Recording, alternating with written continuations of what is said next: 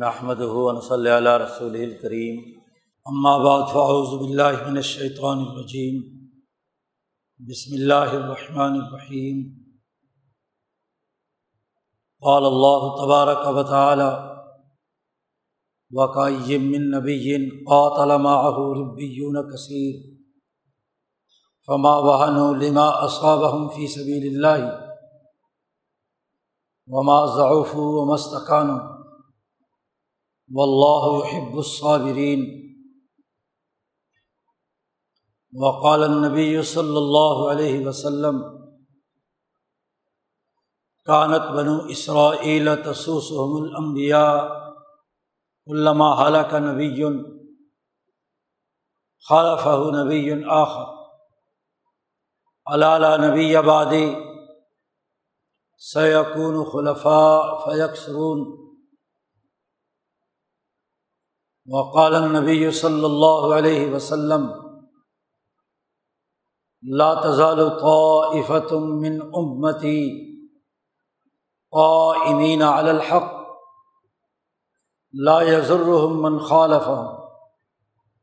صدق اللہ مولان العظیم و صدق رسول النبی الکریم معزز دوستوں ہر مسلمان پر لازم کہ وہ دین اسلام کی بنیادی تعلیمات کو سمجھے، اس کا فہم و شعور حاصل کرے اور اس کی اساس پر اپنی انفرادی اور اجتماعی زندگی کی تعمیر و تشکیل کرے۔ پہلے اس کی سمجھ فکر، شعور بلند ہو۔ بات کو درست تناظر میں سمجھے۔ اور پھر سمجھ کر اپنی تمام تر عملی توانائیوں کو برے کار لا کر ایسی جد وجہد اور کوشش کرے کہ اس کی اپنی ذاتی زندگی مہذب بنے، تہذیب نفس حاصل ہو، نفس مہذب ہو جائے۔ اعلیٰ تعلیم یافتہ اور اعلیٰ سیرت و کردار کا حامل بن جائے۔ اور دوسرے یہ کہ وہ جس اجتماع کا حصہ ہے، جس سوسائٹی میں رہتا ہے جس معاشرے میں زندگی بسر کرتا ہے، اس کو ایک اعلیٰ فکر اور نظریے پر منظم اور مربوط بنائے، اس کی تعمیر و تشکیل کرے۔ گویا کہ اس کی انفرادی اور اجتماعی زندگی ایسی ترقی یافتہ ہو کہ نہ صرف وہ اس دنیا میں ترقی کی منازل طے کرے کہ ہر آنے والا دن اس کے گزرنے والے دن سے بہتر ہو۔ ترقی کی منازل طے کرے۔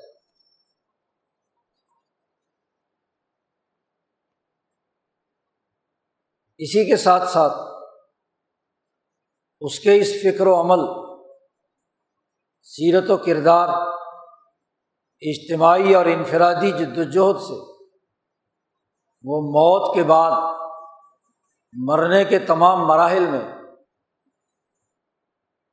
آخرت میں ترقیات کی منازل طے کرے۔ عالم برزخ میں بھی وہ مسلسل ترقیات کی منازل سے گزرے۔ قیامت کے دن کے ہولناکیوں سے بھی محفوظ رہے۔ اور حشر کے میدان کے حساب و کتاب میں جنت کا مستحق ہو اور جہنم سے نجات حاصل کرے۔ ایسا جامع فکر و عمل حضرات امبیا علیہم السلام دنیا میں لے کر آتے ہیں۔ اللہ تبارک و تعالیٰ نے آدم علیہ السلام کو دنیا میں بھیجتے ہوئے کہہ دیا تھا کہ اگر میری ہدایت تمہارے پاس آئے فعما یات کم منی ہدن میری طرف سے ہدایت آئے۔ اللہ کی کتاب نازل ہو۔ امبیا علیہ السلام آئے۔ تو فمن تباہ ہدایا جس نے میری اس ہدایت کی اتباع کی تو ان کے لیے کوئی خوف اور کوئی غم نہیں، ان کے لیے کامیابی۔ اور جو لوگ اس کی اتباع نہیں کریں گے، تو ان کے لیے سوائے ضلالت گمراہی کے، دنیا کی پستی اور رجت پسندی کے، اور آخرت میں عذاب کے حصول کے علاوہ اور کچھ نہیں۔ امبیا علیہم السلام دنیا میں انسانیت کو ترقی دینے کے لیے آتے ہیں، نفوس کو مہذب کرتے ہیں، انسانی معاشروں کی درست خطوط پر تشکیل کا نظریہ اور فکر اور عمل و کردار، سیرت انسانیت کے سامنے پیش کرتے ہیں۔ یہ جامع ہدایت نامہ وہ ہے جو مجموعی طور پر کل انسانیت کے لیے نبی کا بنیادی کام یہی ہے۔ ہر دور کے انبیاء علیہم السلام نے یہ امور سر انجام دیے ہیں۔ حضرت اعظم علیہ السلام سے لے کر حضرت محمد مصطفیٰ صلی اللہ علیہ وسلم تک امبیا علیہم السلام وہ زوات قدسیہ ہیں کہ جن میں انسانوں میں سے اعلیٰ درجے کے انسانوں کی وہ استعداد پائی جاتی ہے، جس کی وجہ سے انہیں منصب نبوت عطا کیا جاتا ہے۔ دنیا میں ہم باقی زندگی میں دیکھتے ہیں کہ منصب اسی کو عطا کیا جاتا ہے، جس میں استعداد ہوتی ایک آدمی میں ایک کام کرنے کی استعداد ہی نہیں ہے اس کو آپ ذمہ داری دے دیں تو سوائے اس ذمہ داری کی قیامت واقع ہونے کے اور کچھ نہیں ہوگا۔ وہ منصب اور عہدہ نااہل لوگوں کے پاس ہو تو کوئی نتیجہ نہیں نکلے تو ایک قابلیت دیکھی جاتی ہے، استعداد دیکھی جاتی ہے۔ اس استعداد کے مطابق منصب دیا جاتا ہے۔ اللہ تبارک و تعالیٰ دنیا میں جب امبیا علیہم السلام بھیجتے ہیں، تو ان میں نہ صرف نبوت کی استعداد ہوتی ہے، قابلیت ہوتی ہے۔ اس استعداد کے ساتھ ساتھ اللہ کی طرف سے منصب نبوت بھی انہیں عطا کیا جاتا باقاعدہ اتھارٹی دی جاتی رسول بنا کر بھیجا جاتا علوم کو اخذ کرنے، انہیں ٹھیک ٹھیک بیان کرنے، اس کے نتائج حاصل کرنے کا پورا طریقۂ کار امبیا علیہم السلام کو دیا جاتا ہے۔ ہر نبی آ کر دنیا میں جماعت تیار کرتے ہیں۔ وہ اعلیٰ درجے کے باصلاحیت لوگ جن کی استعداد کبھی ہوتی ہے، اعلیٰ درجے کی ہوتی ہے، انہیں اپنے ساتھ جوڑتے ہیں اور اپنے اس کام میں انہیں شریک کرتے ہیں۔ قرآن پاک میں ان کے لیے یہ لفظ استعمال ہوا ہے۔ حواریین۔ وہ لوگ جو حواری ہیں، عملی کردار کے اعتبار سے اور علمی استعداد کے اعتبار سے لفظ اس کے لیے استعمال ہوا صدیق۔ یا نبی اکرم صلی اللہ علیہ وسلم نے لفظ استعمال کیا۔ آپ نے صلی اللہ علیہ وسلم نے فرمایا کہ گزشتہ امتوں میں ہر نبی کے ساتھ محدث ہوتے ہیں۔ ہر نبی کا کوئی نہ کوئی محدث۔ اور میری امت میں میرا محدث عمر فاروق رضی اللہ تعالیٰ نے اعلیٰ درجے کی استعداد رکھنے والے، اونچے منصب حاصل کرنے والے امبیا اپنے گرد اعلیٰ درجے کے استعداد کے لوگ جمع کرتے ہیں۔ اس لیے جمع کرتے ہیں کہ جب اعلیٰ درجے کے استعداد کا آدمی اعلیٰ منصب پر بیٹھ کر کوئی بات کہے، تو اس کی بات کو سمجھنے کی اہلیت اور صلاحیت رکھنے والے بھی تو ہوں۔ اگر اہلیت رکھنے والے، استطاعت رکھنے والے لوگ موجود نہ ہوں تو کتنا ہی اونچا فلسفی اور کتنے ہی اونچے منصب پر بیٹھا ہوا عہدے دار اکیلا تو کوئی کام نہیں کر سکتا۔ اور اس کی بات جب تک لوگوں کو سمجھ نہیں آئے گی تو عمل کیسے کریں گے؟ یہ کوئی ایسی حکمرانی تو ہے نہیں کہ صرف جاہو جلال دکھانا ہے۔ یہاں تو کہا ہے کہ نبی کی بات پر عمل کرنا ہے۔ نبی پر ایمان لاؤ اور نبی نے جو بات کہی ہے، اسے مضبوطی سے تھام لو۔ اور واضح تو ٹوک حکم دیا گیا کہ وما آتا کم رسول فخو وما نہا کم ان فنت نبی نے تمہیں جو کام کرنے کا حکم دیا ہے، اس کو مضبوطی سے پکڑ لو۔ اور نبی نے جن کاموں سے تمہیں روکا ہے، اس سے رک جاؤ۔ یہ مضبوطی سے پکڑنا۔ احتسام بحبل اللہ و تسیم بحبل اللہ جمیان یہ تبھی ہوگا کہ جب اس کی سمجھ ہوگی فام ہوگا۔ کسی استاذ کی، کسی مسلح کی، کسی مرشد کی، کسی رہنما کی کسی نبی کی بات سمجھنے والے ہی نہیں ہے تو پکڑے گے کیسے؟ جو بات جس سے روکا جا رہا ہے، اس کی سمجھ نہیں کہ کیوں روکا جا رہا ہے۔ تو رکیں گے کیسے؟ بڑی واضح اور دو ٹوک سی بات کہ اپنی استعداد کے مطابق افراد کو جمع کرتے ہیں۔ نبی اپنا منصب کسی دوسرے کو نہیں دے سکتا۔ لیکن اپنی استعداد سے مشابت رکھنے والوں کو اپنے قریب کر سکتا ہے۔ تو امبیا علیہ السلام میں دو باتیں ہوتی ہیں۔ منصب نبوت ہو تو وہ نبی ہے۔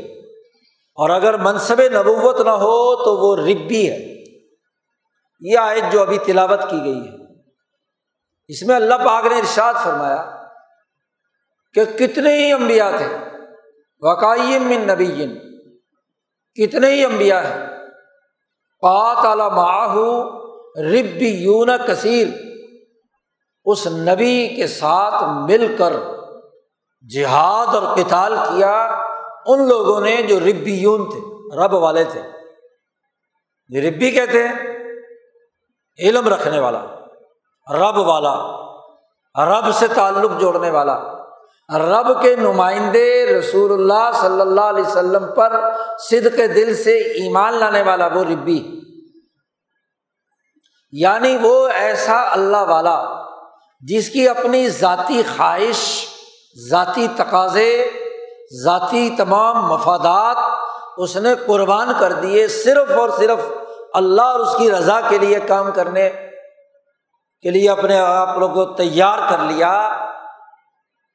نبی کے مقاصد کو پورا کرنے کا وہ نبی کا اعلی کار بن گیا۔ جیسے نبی اللہ کی مراد کو پورا کرنے کے لیے جارحہ الہیہ ہوتا ہے۔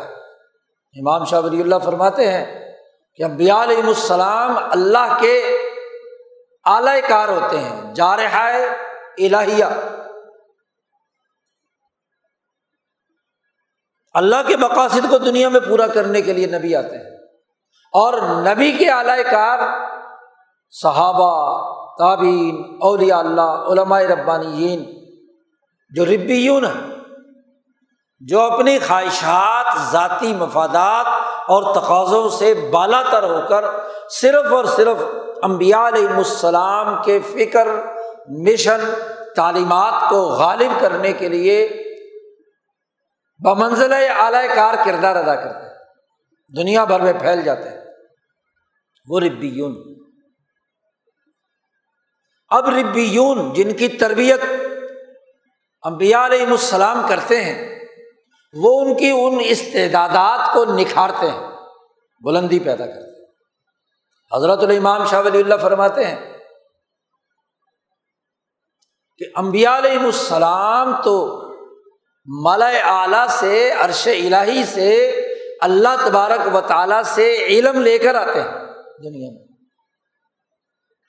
اور صدیق اور ربیون وہ ہوتے ہیں جن کی عقل کی رسائی وہاں تک نہیں ہو سکتی کہ وہ وہاں سے علم لے سکے۔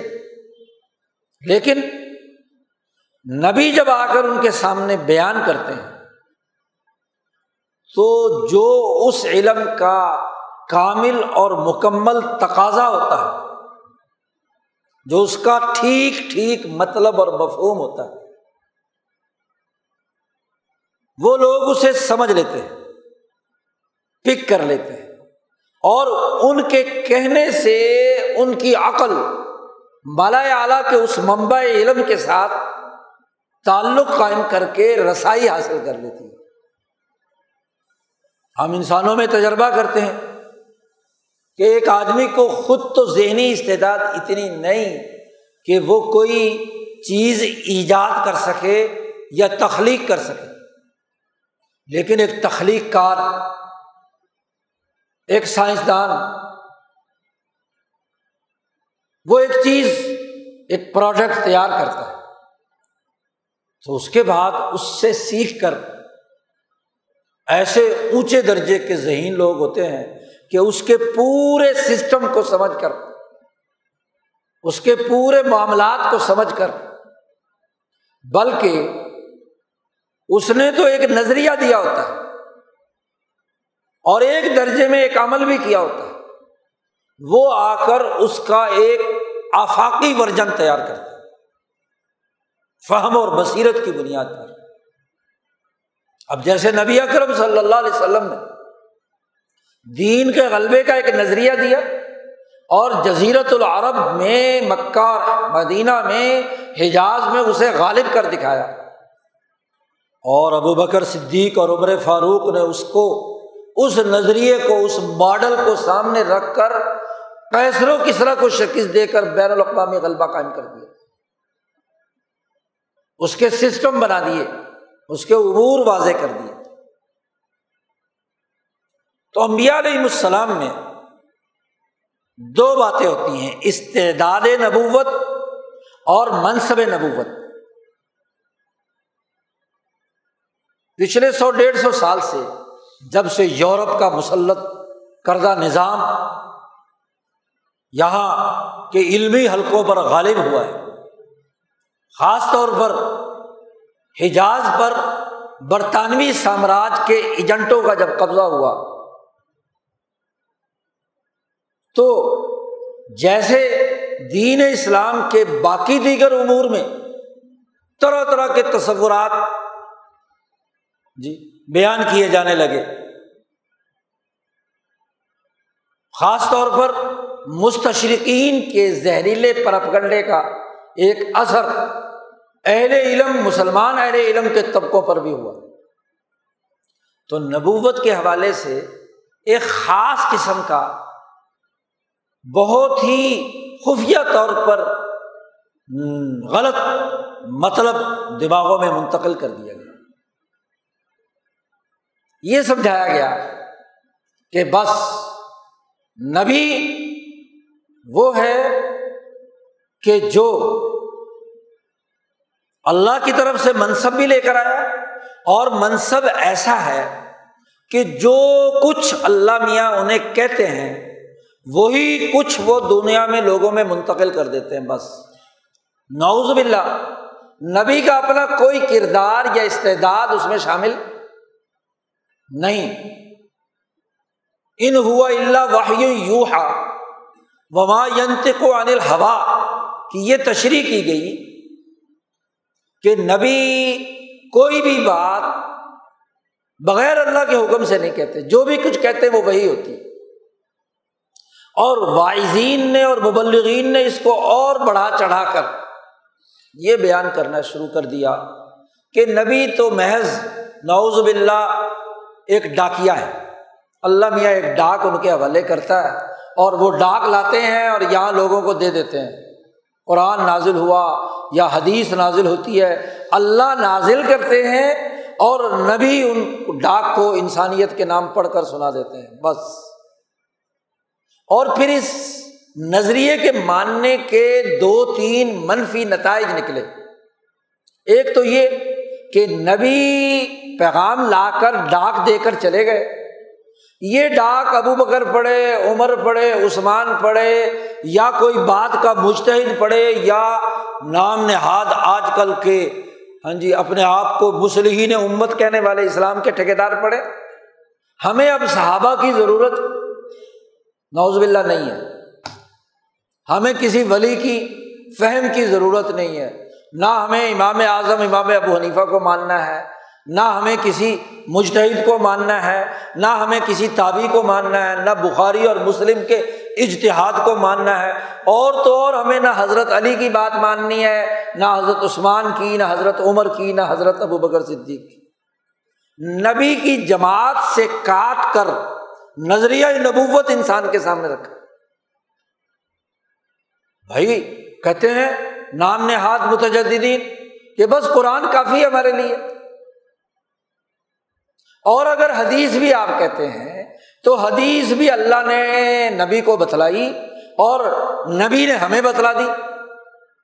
ایک انتہا پسند فرقہ تو وہ تھا جس نے سرے سے ہی حدیث کا انکار کر دیا۔ اس کو تو یہ بات سمجھ نہیں آئی۔ اس نے کہا کہ جی صرف قرآن پاک، وہی اصل، باقی ناؤز باللہ کچھ نہیں۔ جی۔ اور دوسری انتہا میں رد عمل میں علماء کی ایک جماعت تیار ہو گئی۔ اس نے کہا جی حدیث بھی وہی ہے اور وہ اللہ ہی کی طرف سے آئی ہے۔ ٹھیک ہے، وہی ہے، وہی غیر مطلوب ہے، لیکن اس وہی ہونے کا یہ مطلب کہ حدیث ہی سب کچھ ہے اور حدیث ہم سمجھ لیں۔ بخاری کو سمجھ آئی کہ نہیں آئی؟ امام ابو حنیفہ مالک کو سمجھ آئی کہ نہیں آئی؟ اور تو اور خلفۂ راشدین کو سمجھ آئی کیسے آئی؟ ہم نے حدیث پڑھی ہے، اس کا مطلب بھی ہم ہی بتلائیں گے۔ نہ استعداد، نہ صلاحیت، نہ کچھ، نہ لینا، نہ دینا۔ حدیث کی تشریح کرنے کے لیے کوئی اپنے آپ کو حدیث کے ساتھ وابستہ کر کے جی ہم تو حدیث والے ہیں۔ کسی نے کہا جی ہم تو قرآن والے ہیں۔ یہ ایک منفی پراپگنڈا پیدا کیا۔ چنانچہ، چودہ سو سال کی پوری تاریخ کو مسق کر کے رکھ دیا گیا۔ اس نام نے ہاتھ ہاں جی وہاب کے نام پر بنانے والی مذہبیت نے۔ نام وہاب تو اللہ کا تھا۔ کہ حدیث کی تشریح بھی، بخاری میں ہم نے حدیث پڑھی ہے، اس کا مطلب ہم بتلائیں گے۔ اس کا مطلب جو ابو بکر نے بتلایا، جو عمر نے بتلایا، جو خلفۂ راشدین نے بتلایا، جو ائمہ نے بتلایا جو مجتہدین نے بتلایا، فارغ۔ گویا کہ مسلمان کو پچھلے چودہ سو سال کے تسلسل سے کاٹ کر یا ڈائریکٹ قرآن سے جوڑنے، یا ڈائریکٹ حدیث سے جوڑنے کا یہ تصور دے دیا گیا۔ یہ اس نظریہ نبوت کے منفی پہلو کا سامنا کرنا پڑا کہ نبی وہ ہے کہ جو صرف اور صرف نوز باللہ، ایک پیغام بر ہے۔ پیغام اللہ نے دیا، چٹھی اللہ نے دی، چاہے وہ قرآن کی شکل میں تھی یا احادیث کی صورت میں تھی، وہ بیان کر دی۔ بس، اب اس کے بعد، حدیث کے بعد ہمیں نہ اجماع صحابہ چاہیے، نہ ہمیں مجتہدین کا قیاس اور اجتہاد چاہیے۔ مجتہدین کے اشتہادات کو رد کرنے اور صحابہ کے اشتہادات کو رد کرنے کا تصور پیدا کر دیا۔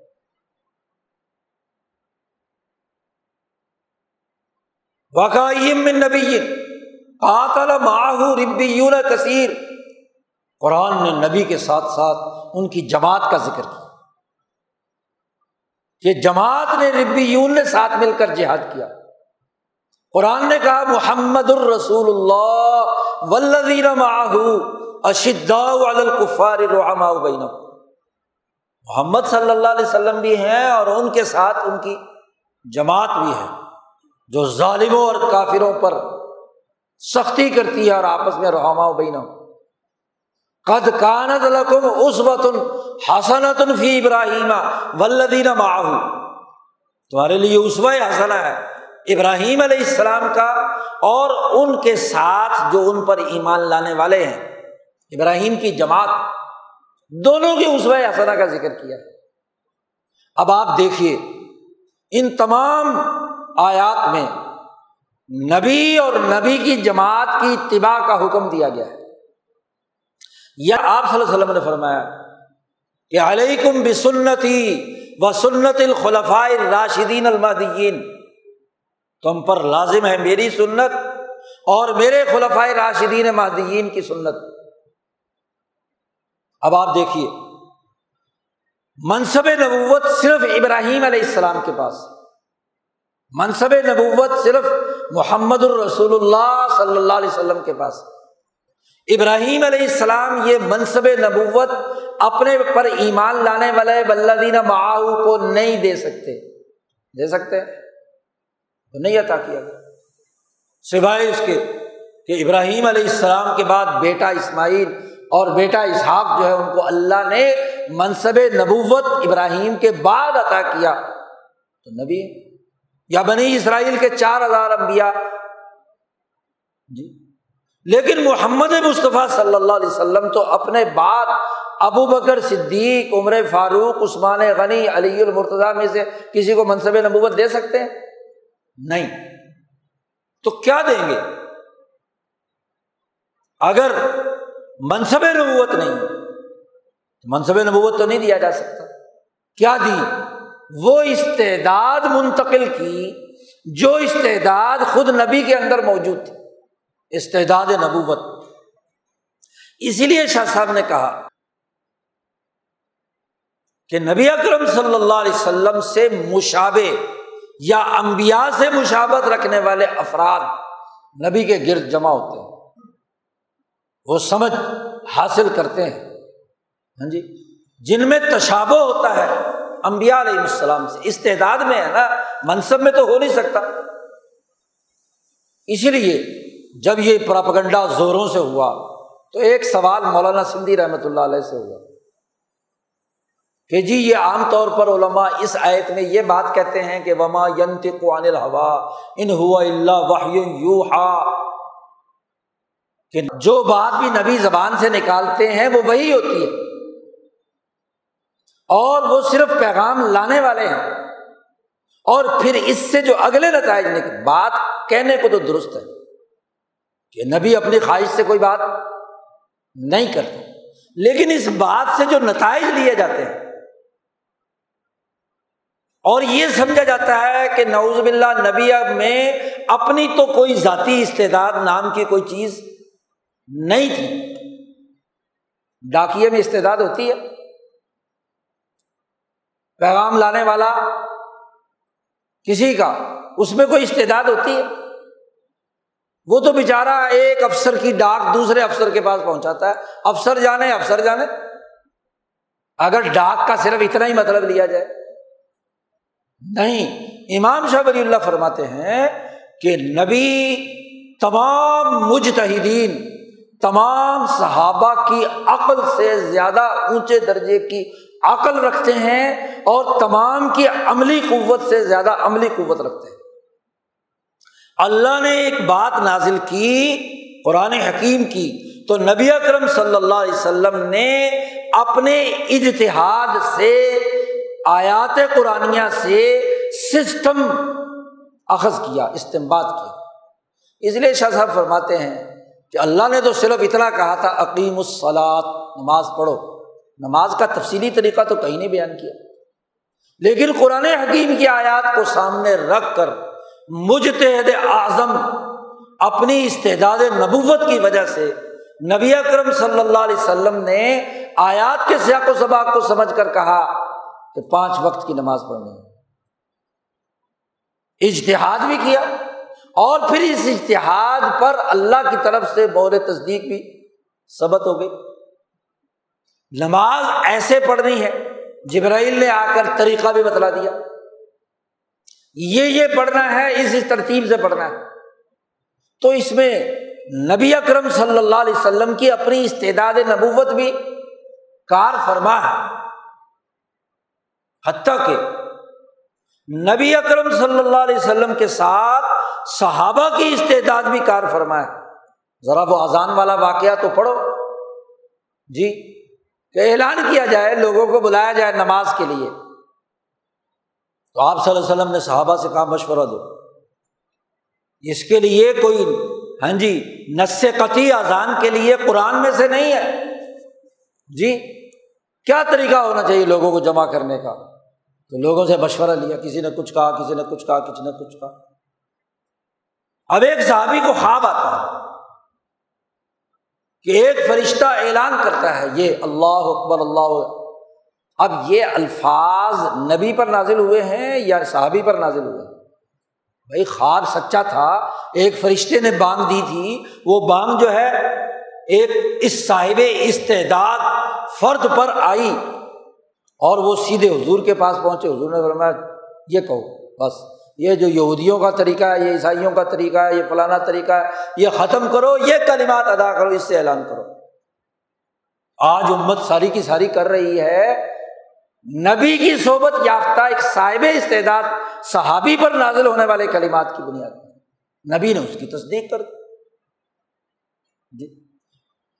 نبی اکرم صلی اللہ علیہ وسلم بھی مجتہد تھے۔ مولانا سندھی رحمۃ اللہ علیہ نے سوال کیا ہے۔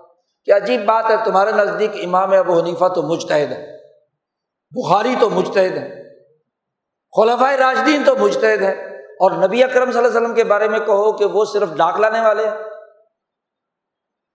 یہ نبی کا مرتبہ بلند کر رہے ہو یا نبی کی صلاحیت اور استعداد پر سوال اٹھا رہے ہو؟ اس لیے حضرت نے بڑی اہم بات فرمائی کہ ایک استعداد نبوت ہوتی ہے اور ایک منصب نبوت ہوتا ہے۔ ان دونوں کو گڑبڑ نہیں کرنا چاہیے۔ جی استعداد نبوت اشتہاد کی ہے۔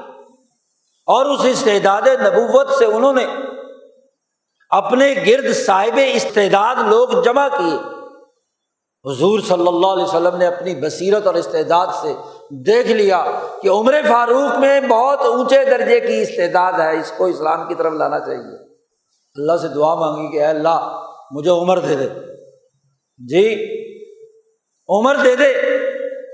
تو اللہ نے عمر دے دیا۔ جی ابو بکر صدیق کی استعداد عمر سے بھی کہیں زیادہ اونچے درجے کی ہے کہ جیسے ہی آ کر رسول اللہ صلی اللہ علیہ وسلم پر وہی آئی اور ابو بکر صدیق سے ذکر کیا، انہوں نے کہا، یا رسول اللہ، میں تصدیق کرتا ہوں۔ فوراً ابو بکر صدیق کی استعداد، نبی سے مشابت اس درجے پر پہنچی کہ فوراً اس بات کی تصدیق کر دی۔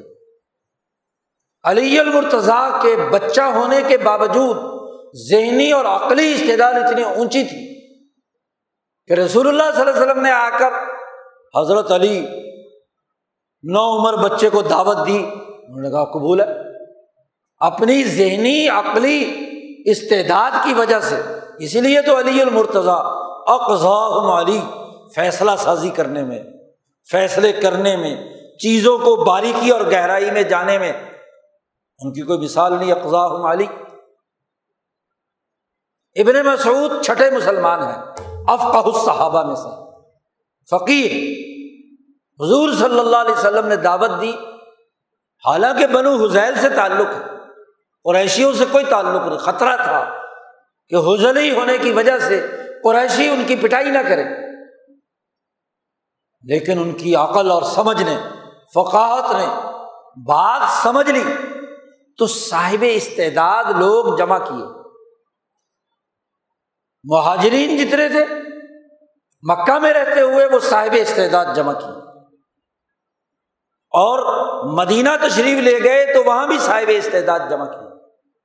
اعلیٰ درجے کے حضور صلی اللہ علیہ وسلم نے فرمایا اناس معدن کا معدن الفضا انسانوں کے معدن ہوتے ہیں، انسانیت کے خزانے چھپے ہوئے، کان ہوتی ہے جیسے سونے اور چاندی کی کان ہوتی ہے سونے جیسے آدمی کھینچے اور وہ وہی کھینچ سکتا ہے نا جو ذہین، ترین، فتین عقل مند وہ متاثر ہوگا، اپنے سے زیادہ بالا استعداد والے سے نبی اکرم صلی اللہ علیہ وسلم نے جو سونے سے بھی بہت اونچا کیا سونا اس کے مقابلے میں ہوگا جو آپ صلی اللہ علیہ وسلم کی استعداد تھی۔ آپ نے سونے جیسے لوگ کھینچے۔ جی اپنے گرد جمع کیے اپنی اس استعداد کی وجہ سے۔ تو ایک استعداد نبوت ہے اور ایک منصب نبوت۔ استعداد نبوت کے ساتھ مشابت رکھنے والے منصب نبوت کی اتھارٹی کو تسلیم کرتے ہوئے نبی کے پیغام کو درست تناظر میں سمجھتے ہیں اور اسے غالب کرنے کے لیے کردار ادا کرتے جہاد کرتے ہیں۔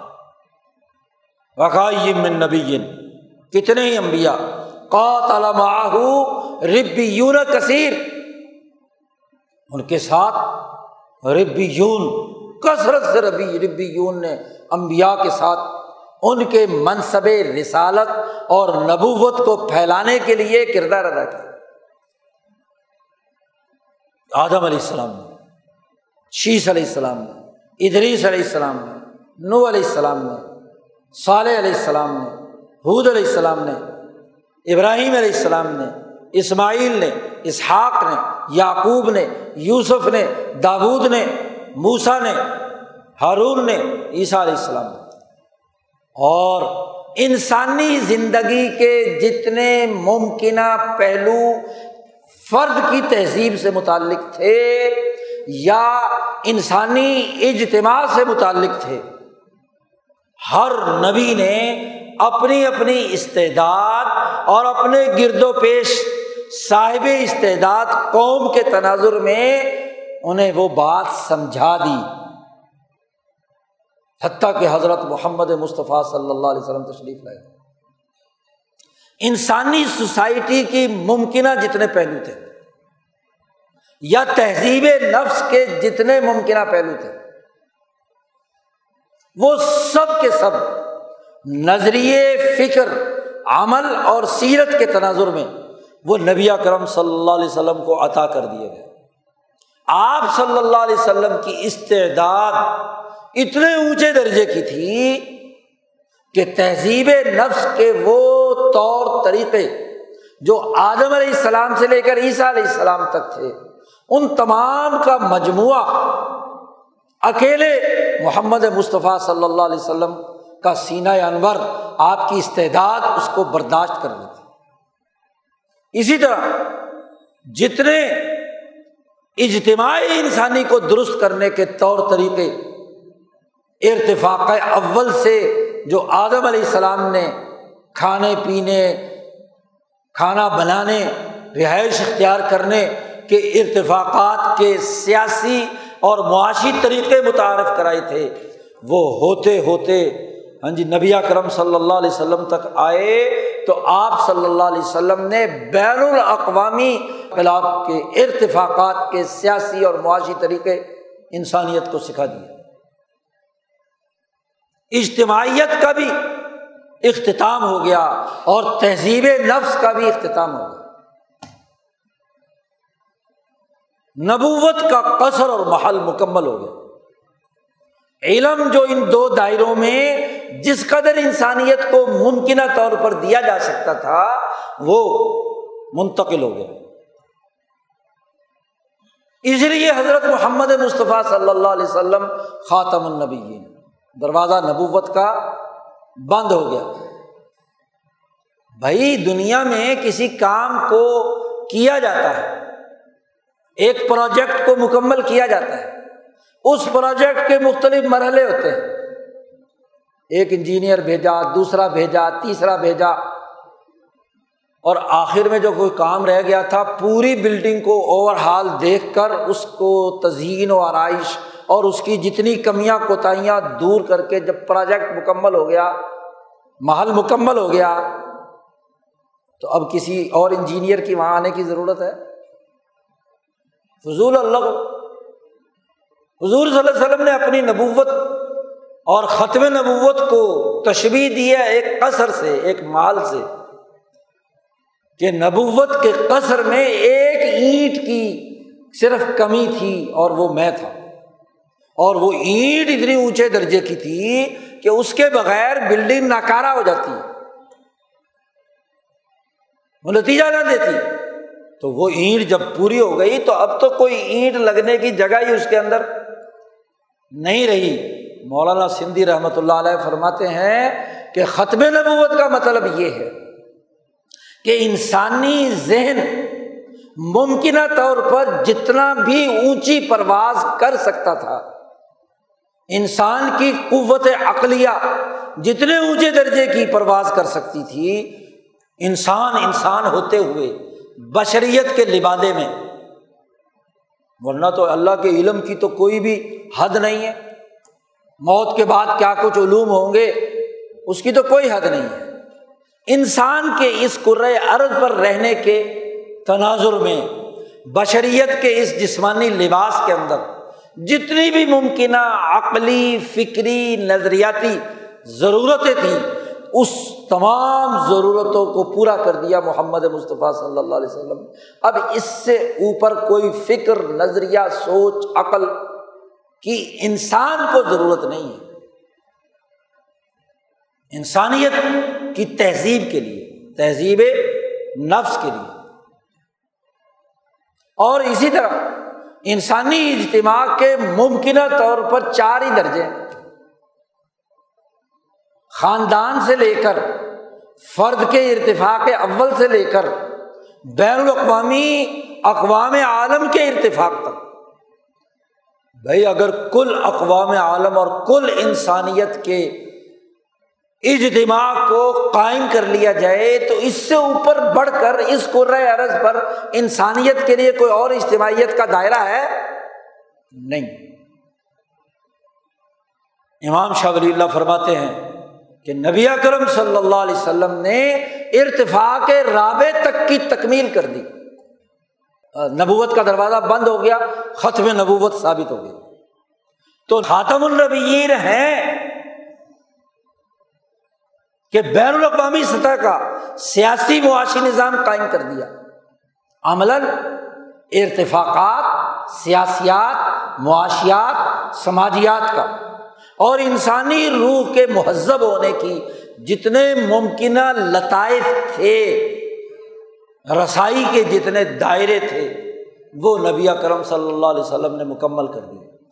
بھائی، معراج کی رات رسول اللہ صلی اللہ علیہ وسلم کی ذات گرامی جہاں تک پہنچی، اس سے اوپر بشر نہیں جا سکتا۔ وہ جل کر راک ہو جائے۔ جہاں تک جا سکتا تھا ایک بشر۔ وہاں تک رسول اللہ صلی اللہ علیہ وسلم کی رسائی ہو گئی۔ تو تہذیب نفس اور اجتماعی انسانیت کے جو ممکنہ دائرے تھے، ان کی تکمیل ہو گئی۔ اس لیے اب نبی کرم صلی اللہ علیہ وسلم کے بعد نبوت کا دروازہ بند۔ ہاں جو نبی اکرم صلی اللہ علیہ وسلم میں استعداد نبوت۔ کیا استعداد؟ استعداد کا مطلب یہ ہے۔ کہ اس منصب نبوت سے جو علم آیا ہے، اس کا فہم، اس کا شعور، اس کی سمجھ، اور اسے سمجھ کر اپنی انفرادی اور اجتماعی زندگی میں غالب کرنے کا عمل یہ جاری رہے۔ مختلف مراحل طے کرے گا۔ خلفۂ راشدین کی صورت میں، صحابہ کی صورت میں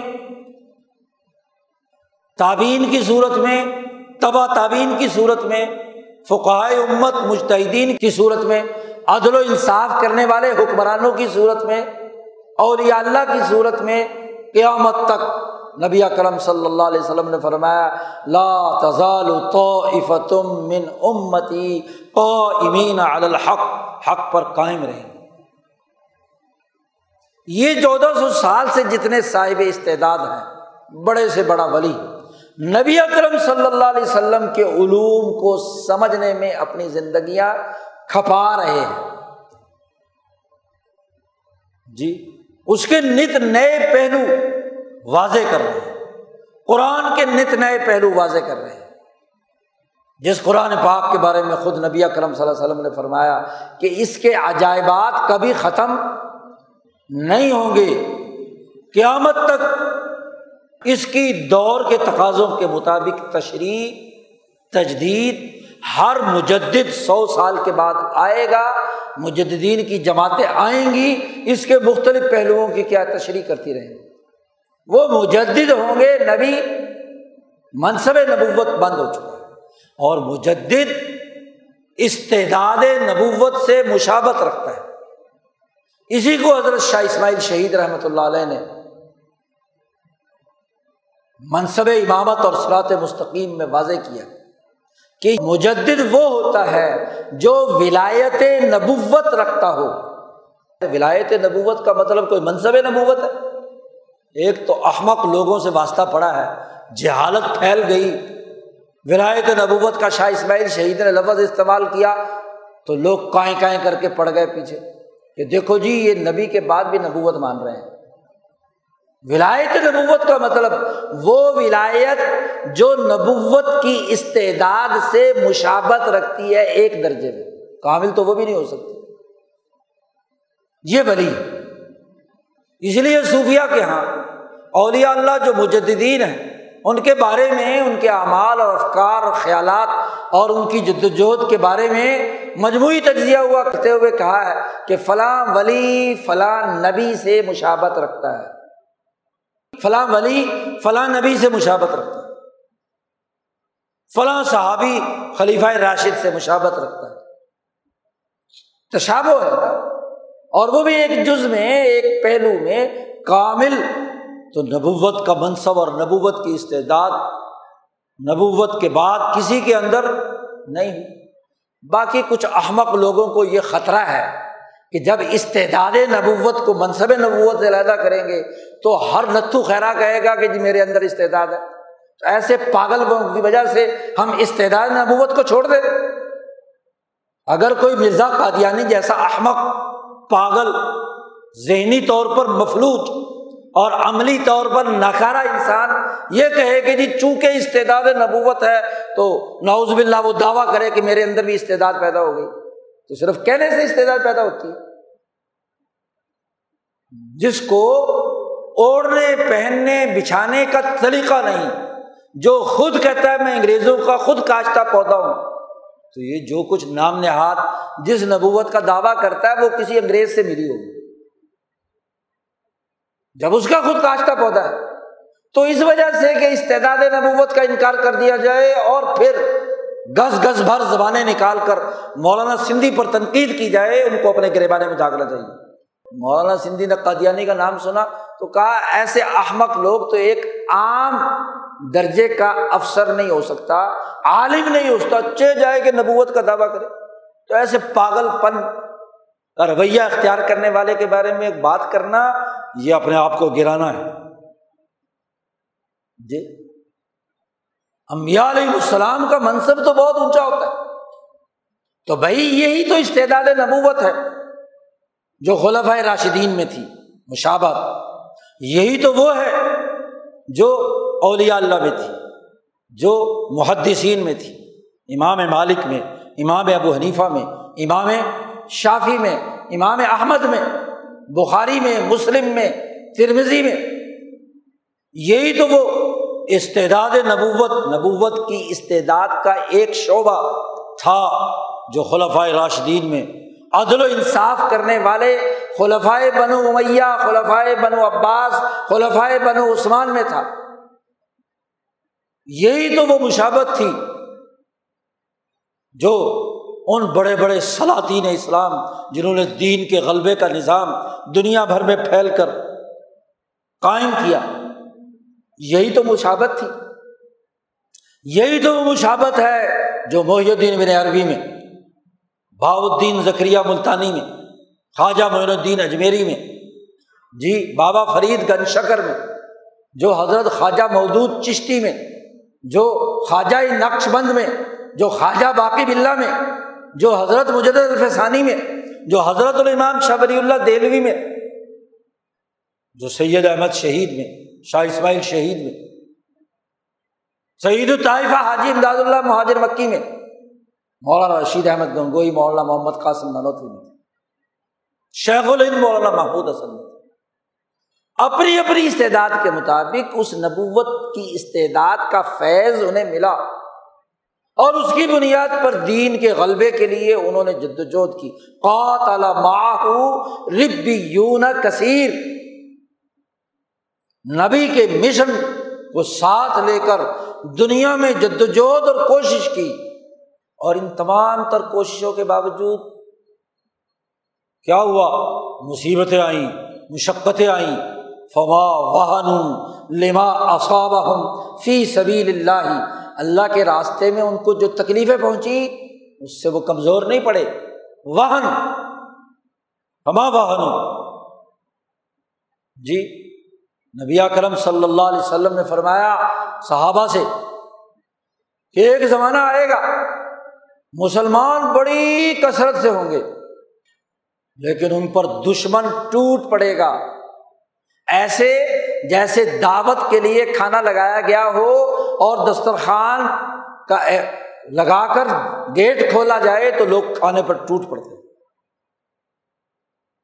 تو تم مسلمانوں کو دنیا کی تاوتی طاقتیں تم پر حملہ آور ہوں گی اور دسترخوان پر جیسے ٹوٹ پڑتی ہیں، تمہارے وسائل لوٹ لیں گے۔ تو صحابہ نے کہا، یا رسول اللہ، اس زمانے میں ہم تھوڑے ہوں گے۔ مسلمان تھوڑے ہوں گے کہ ہم ان بڑے بڑے شیطانوں کا مقابلہ نہیں کر پائیں گے۔ حضور صلی اللہ علیہ وسلم نہیں۔ اس زمانے میں تم بہت زیادہ ہو کثرت سے ہو آج تو یہ صحابہ کی جماعت تھوڑی سی ہے۔ حضور نے فرمایا اس زمانے میں بڑی کثرت سے ہوں گے۔ تو صحابہ نے حیران ہو کر پوچھا، یا رسول اللہ، ہم تھوڑے سے دنیا میں غالب آتے ہیں اور وہ جو ہوں گے بہت زیادہ ہوں گے، تو وہ دشمن ان پر ٹوٹ پڑے، ان کا کھانا اٹھا کر لے جائے۔ ہاں جی تو وہ کچھ بھی نہیں کر پائیں گے۔ یہ کیسے ہو سکتا ہے؟ حضور صلی اللہ علیہ وسلم نے فرمایا کہ ان میں واہن پیدا ہو جائے۔ ان میں واہن پیدا ہو جائے گا۔ صحابہ نے پوچھا، یا رسول اللہ واہن کیا چیز ہوتا ہے؟ تو آپ صلی اللہ علیہ وسلم نے فرمایا، حب دنیا و کراہیت الموت۔ دنیا کی محبت اور موت کو ناپسند کرنا۔ دنیا کی محبت غالب آ جائے گی۔ سرمایہ پرستی۔ جز وقتی تھوڑا سا فائدہ۔ اور جب دنیا کی محبت اور موت کی کراہیت ہوگی، اس کا نتیجہ کیا ہوگا کہ دشمن کا مقابلہ نہیں کریں گے۔ وہ تھوڑا سا پیسہ پھینکے گا، حکمران طبقوں کو چپ کر کے بیٹھ جائیں۔ جی۔ اس کا مقابلہ کرنے کی طاقت نہیں ہوگی۔ موت کو ناپسند کریں۔ اور اس کے نتیجے میں لٹتے رہیں گے، پٹتے رہیں گے، ذلیل ہوتے رہیں گے۔ آج وہی تو منظر نامہ ہے۔ دنیا میں ڈیڑھ ارب مسلمان ہیں، بلکہ پونے دو ارب مسلمان اور دنیا کے تمام قدرتی خزانے اور وسائل مسلمان ملکوں میں کیونکہ خط استفاع پر واقع ہے خط استفاع پر واقع ملکوں کے لیے خزانوں کے انبار ہیں جو نیچے چھپے ہوئے۔ تیل کی صورت میں، گیس کی صورت میں، معدنیات کی صورت میں۔ ذرا سعودی عرب اور افریقہ سے لے کر افغانستان اور ادھر دور دراز کے علاقوں تک دیکھ لو، خزانے ہی خزانے ہیں۔ معدنیات، اس پر یہ اتحادی قوتیں ٹوٹ پڑی ہیں اس کھانے پر لوٹنے کے لیے۔ اور مسلمان ٹک ٹک دیدم، دم نہ کشی لیکن وہ جو ربانیین ہیں، فما واہن ان کو واہن نہیں ہوگا ان کو بزدلی نہیں ہوگی۔ وہ موت کو ہتھیلی پر رکھ کر مقابلے پر میدان میں آئیں گے۔ وہ شیخ الہند ہو، سید احمد شہید ہو، شاہ اسماعیل شہید ہوں حاجی امداد اللہ ہوں وہ امام انقلاب مولانا عبید اللہ سندھی ہوں مولانا حسین مدنی ہوں کفن باندھ کر خالد دینا حال میں انگریز عدالت میں کھڑے ہوئے گرج رہے ہیں۔ کون؟ حسین احمد مدنی۔ کون؟ محمد علی جوہر۔ ہما بہانو؟ لما صاحب فی سبیل اللہ؟ دو لفظ استعمال کیے۔ ایک واہن جس کی تشریح خود نبی اکرم صلی اللہ علیہ وسلم نے کر دی، حب الدنیا و کراہیت الموت ہما واہن الما سم اور اگلی بات فرمائی کہ وہ مستقانو ٹوٹیں گے بھی نہیں، مسکنت سے مسکین ہونا۔ ان میں مسکنت نہیں ہوگی، روب اور دبدبا ہوگا جرت اور ہمت ہوگی، جری ہوں گے۔ مسکین ہو کر ہاتھ باندھ نہیں کھڑے ہو جائیں گے۔ ابستقان جو مصیبت پہنچے گی، نہ تو بزدل ہوں گے، نہ واہن ہوگا وما واہن و لباس صاحب فی سب اللہ۔ وما ضعف ہو ومستقان نہ ذوف ہوگا اور نہ ٹوٹیں گے۔ شاہ عبد الرحیم دہلوی رحمۃ اللہ علیہ نے حضرت شاہ ولی اللہ کو نصیحت کی تھی، دیکھو، تمہارے اندر اگر جسمانی کمزوری بھی آ جائے تو عوام کے سامنے اپنی کمزوری مت ظاہر کرنا۔ دشمن غلط فائدہ اٹھائے۔ جی اپنے ذوف کا اظہار اللہ سے تو کرنا کہ انی مغلوب فن تصر میں کمزور ہوں، میرا اندر ذوف ہے۔ تو میری غلط فرما۔ لیکن لوگوں کے سامنے پوری جرت اور ہمت اور طاقت کے ساتھ رہنا ذوف کے بجائے قوت سے رہنا۔ سماج ضعف وہ مستقان اور ان تینوں کا مجموعہ ہوتا ہے صبر۔ و اللہ یحب الصابرین۔ جو دنیا کو محبت نہ رکھے، جو موت کو مکرو نہ سمجھے، جو ذوف کا مظاہرہ نہ کرے اور جو ٹوٹے نہیں، مال کا لالچ ہو، سرمایہ کا لالچ ہو، مصیبت کا دباؤ ہو، لیکن ٹوٹے نہیں، نظریے سے منرف نہ ہو۔ ہاں جی بچھڑا جائے ان کے سامنے۔ تو اللہ یحب الصابرین۔ یہ ہے صبر و استقامت والے اور اللہ ایسے صبر و استقامت والوں سے محبت کرتا ہے۔ اور اللہ جن سے محبت کرے تو اس کا کون بال بھی کیا کر سکتا ہے؟ اس لیے کہا لئی کم اللہ ازا یہ تمہیں تکلیف نہیں پہنچا سکتے، مگر زیادہ سے زیادہ وقتی طور پر پریشانی۔ جی؟ اس لیے کہا، لا تزالو تو من امتی تو امین الحق لا یزرحم من خالف ان کے مخالفین اس کو کچھ نہیں بگاڑ سکے جی؟ اپنے جگہ پر قائم رہے یہ وہ ربی یون یہ وہ ہیں جنہوں نے اپنی استعداد کو، نبوت کی استعداد کے مشابت کرنے کے لیے جد وجہد کی، ان کے نقش قدم پر چلے۔ ان کے منصب نبوت سے جو علوم آئے ہیں، جو افکار آئے ہیں، جو کردار اور سیرت آئی ہے، جو عملی نظام آیا ہے، اس کے قائم کرنے کے لیے وہ جد وجہد اور کوشش کرتے ہیں۔ یہ وہ صلاحیت اور استعداد ہے جو اللہ تبارک و تعالیٰ کو مطلوب ہے۔ اور ایسی ہی جماعت امبیا علیہ السلام کی سیاست کی خلیفہ ہوتی ہے۔ امبیا بنی اسرائیل نے اپنے خلفاء بنائے۔ سیاست کی۔ تو میرے بعد میرے خلفاء آئیں گے۔ وہ بھی سیاست کریں۔ دین کے غلبے کی سیاست۔ انقلاب کی جد و جہد۔ اپنے نظریے پر اعتماد، قوت، طاقت، روب، کمزوری اور ذوف واہن بزدلی، ٹوٹ پھوٹ کے دائروں سے دور ہوں گے اور اللہ کے لیے یہ کام کرے گے۔ کوئی دنیاوی مقصد ان کے سامنے نہیں۔ آج دنیا ایسے سچے اولیاء اللہ، علماء ربانی ان کو جانتی ہے۔ اور جو خود بکاؤ مال ہوں جی نہ استعداد نبوت سمجھی، نہ منصب نبوت سمجھا۔ نبی کی حدیث کی خود ساختہ تشریح کی اور اللہ پاک کی کتاب کی خود ساختہ تشریح کی۔ وہ ہم پچھلے پوری چودہ سو سال کی تاریخ ہے کہ وہ دجال، کذاب، جاہل خواب و نبوت کے دعویٰ کرنے والے کیوں نہ ہوں، وہ ذلیل اور رسبا ہو نام و نشان نہیں دنیا ان کا جانا تو آج دین سمجھ میں آئے گا، ان انبیاء علیہ السلام اور ان کے سچے متبعین سے، جن کے اندر نبوت کے نظریے کو دنیا میں قائم کرنے کی ولایت کا اثر ہوگا یہ ہے ولایت نبوت۔ یہ ہے اس کے مطابق جد وجہد اور کوشش۔ وہی اعلیٰ نتیجہ پیدا کر سکتے ہیں۔